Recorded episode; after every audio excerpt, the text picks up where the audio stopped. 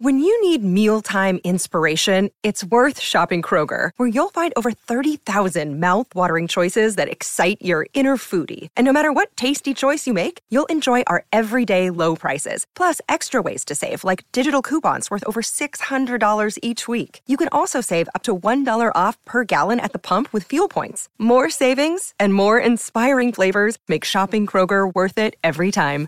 Kroger, fresh for everyone. Fuel restrictions apply. Pilwan, my boy! Is it already Halloween? Please, I'm reading this chapter at 1 a.m. in the morning.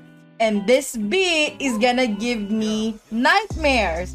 I thought it was Sang Woo for a moment there. When will this guy stop being an inconvenience? Because my poor Juha, holy shit. My god, even Pilwan is scared the living shit out of me after reading that book. Before we get started, I just want to remind our viewers that if you like seeing more Yaoi content and would like to support this channel, please don't forget to smash that like button. Also, if you haven't done so, please subscribe to this channel and hit that notification bell. Feel free to message me in my social media at Zealed Fujoshi, which I'll be using to interact with viewers about more yaoi content. If that's something that interests you, feel free to follow me at Zealed Fujoshi. Finally, this episode will contain explicit content and a lot of manhwa spoilers. With that in mind, please proceed with caution. You have been warned. Now, without further ado, let's jump into chapter 37 of Pearl Boy.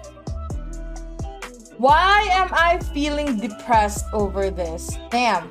Now this story is turning out to be a horror story.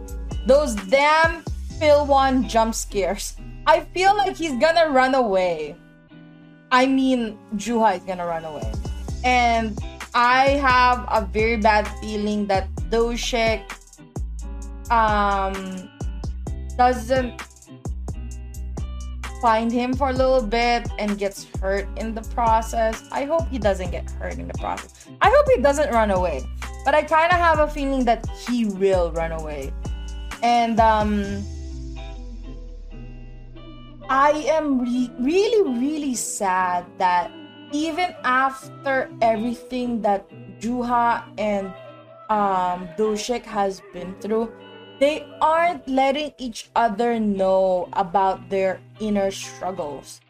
And this is really causing a big drift between them. Um, Juha is not aware of all of the backstory that we were made aware last chapter that um I think uh, Juha does know that um Doshik was an entertainer back in the day, but he doesn't know about the ex and him selling the liver and like all of the um, money struggles that he had with his ex.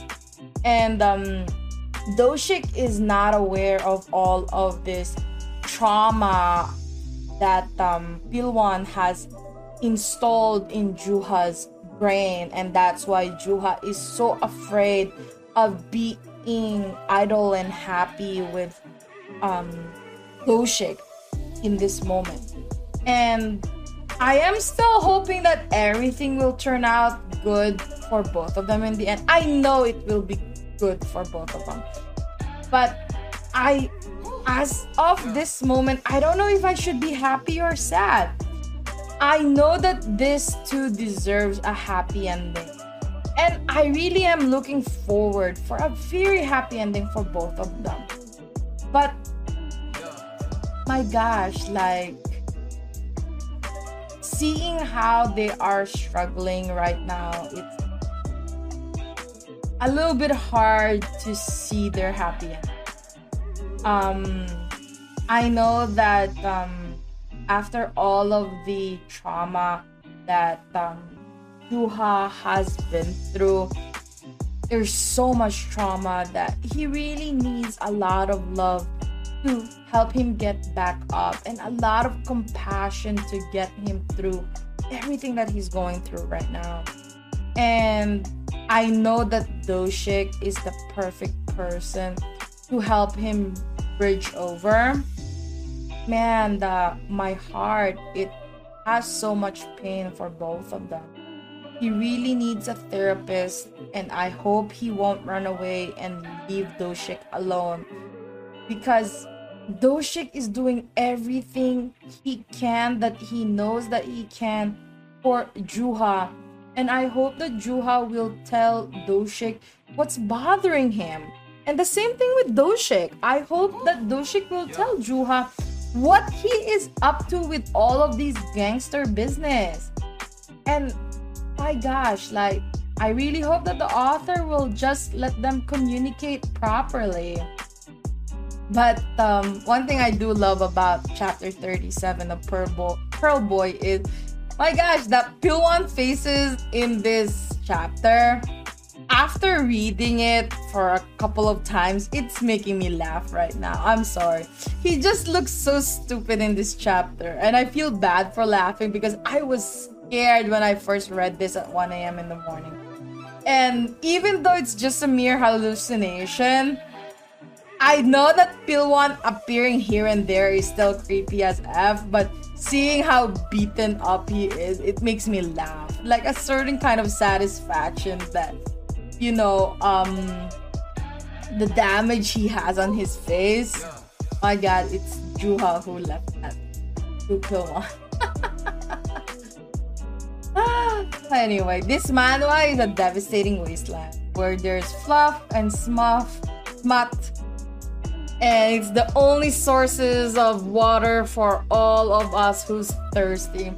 And um, it's sad that Juha keeps seeing Pilwan everywhere, and it's sad that Doshik leaves him alone in the middle of a night of the night to go to work. They don't communicate, and I really do hope that the author will stop with the sexy for a little bit and let them have a real communication chapter um, a real talk and a little bit of a slowdown on the hot scene, I think I will be very happy with that because I'm having so much heartbreak for the two of them for not communicating right now. Ah, my gosh, Doshik.